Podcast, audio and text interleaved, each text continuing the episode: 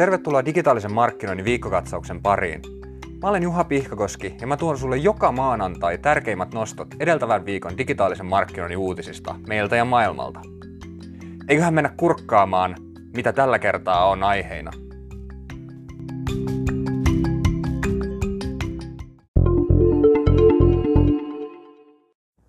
Googlen tutkimus videokatselijoiden preferensseistä on julkaistu. Google kysyi tutkimuksessaan What the World Watched in a Day, mitä kaksitoistatuhatta kolmetoista-kuusikymmentäneljä-vuotiaista ihmistä ympäri maailmaa katseli kaksikymmentäneljä tunnin aikana ja mitkä asiat katseluun vaikuttivat. Tässä on muutamia nostoja. seitsemänkymmentä prosenttia vastaajista totesi, että heidän mielentilansa tai fiiliksensa vaikuttaa siihen, mitä he katsovat. Top kolme syyt videoiden katsomiseen olivat rentoutuminen, uuden oppiminen ja tutustuminen syvemmin kiinnostuksen kohteisiin. Yllättävästi asiat, kuten korkea tuotannon laatu, tuttu jakeluverkko tai alusta sekä tunnetut näyttelijät olivat kaukana kärjestä, kun tärkeimpiä asioita videoista kysyttiin. Mitä nuorempi sukupolvi on kyseessä, sitä mieluummin he katselevat muiden käyttäjien luomaa sisältöä.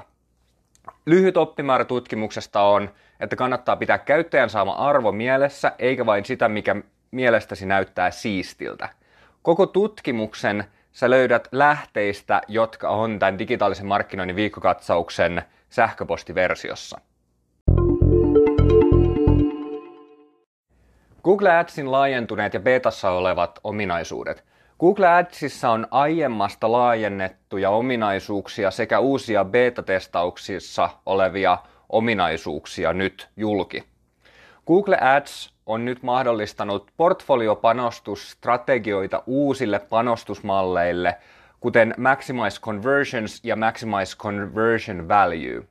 Asiakasarvon raportointi eli Customer Value Reporting on nyt betassa ja mahdollistaa asiakasarvon mittauksen sekä vertailun eri tekijöiden valossa. Lisäksi konversion arvoon perustuvat säännöt eli Conversion Value Rules on betassa ja mahdollistaa panostukseen vaikuttamisen tiettyjen sääntöjen avulla. Jos nämä muutokset koskettavat sun tekemistä, suosittelen lämpimästi tarkastamaan lisätietoja näistä lähteistä, mistä tätä tietoa on hankittu. Jälleen kerran sähköpostiversiosta löytyy. Viimeisimmät covid yhdeksäntoista-koronaviruksen vaikutukset alalla listauksena. Viime viikon osio saa jatkoa myös tällä viikolla, sillä reaktiot viruksesta näkyvät digitaalisessa maailmassa vahvasti ja muuttuvat jatkuvasti. Todennäköisesti tätä listausta ei ihan hetkeen tulla myöskään jättämään pois näistä viikkokatsauksista. Ensimmäisenä YouTube tuo takaisin monetisointimahdollisuuden viruksesta keskusteleviin ja viittaaviin videoihin, jotka tulevat luotettavilta organisaatioilta, näin tukeakseen oikean tiedon tuottamisen kannattavuutta, kun siitä voidaan tehdä rahaa. YouTube on myös allokoinut mediabudjetteja valtioille ja yhteisöille, jotka tuovat tietoa taudista. Tori piste fi kieltää virukseen liittyvien tuotteiden, kuten kasvosuojien, desinfiointiaineiden sekä virukselta suojausta väittävien tuotteiden myynnin ja oston. Myös Amazon estää kolmannen osapuolen kauppiaita myymästä kasvosuojaimia, desinfioivia tuotteita ja vastaavia alustallaan. Google estää kaiken kasvosuojainten mainostamisen alustoillaan. Google kannustaa aktiivisesti Google My Business-tilien ylläpitäjiä päivittämään ajankohtaista tietoa mahdollisesta viruksen esiintymisestä toiminnassaan ja aukiolojen muutoksista. Google myös siirtää Parallel Tracking Deadlinea kesäkuulle johtuen globaalista tilanteesta.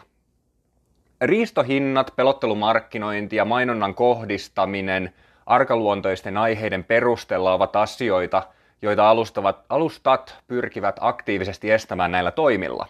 Samanlaista kehitystä on nähtävissä myös tulevaisuudessa todennäköisesti.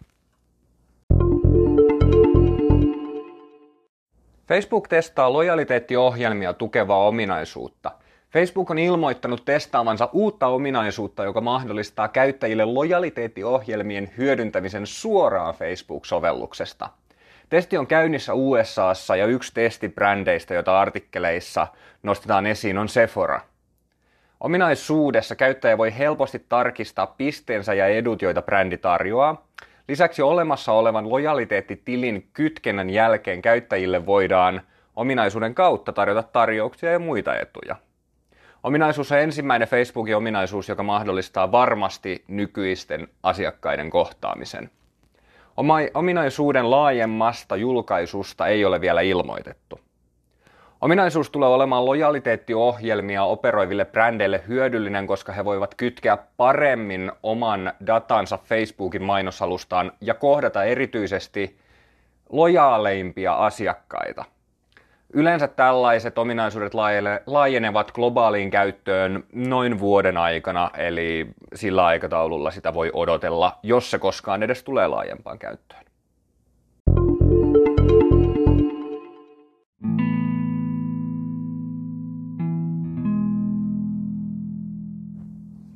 Tässä oli itse asiassa toistaiseksi viimeinen digitaalisen markkinoinnin viikkokatsaus podcast-muodossa. Jatkossa viikkokatsauksia voi lukea sähköpostimuodossa ja sen linkin, mistä tilata, sä löydät muun muassa näistä show notesista. Tämä on ollut osa testiä, jossa katsottiin, että minkälainen kiinnostus näitä podcast-muotoisia viikkokatsauksia kohtaan on. Ja kyseinen muoto ei ole saanut aikaan riittävästi kiinnostusta, jotta sitä olisi järkevämpi jatkaa. On jopa melkein kannattavampaa tehdä niin, että jos sä haluat, että mä luen nämä sulle, niin sun kannattaa soittaa ja mä luen sen sähköpostin, koska sekin tulee ajallisesti ja tuotannollisesti tehokkaammaksi kuin se, että tekee tämän podcastin. Iso kiitos kuitenkin, että olet kuunnellut joko vain tämän jakson tai useampia jaksoja. Ja ei muuta kuin jatka uutisten seuraamista sitten sähköpostimuodossa. Kiitos sulle. Jatketaan.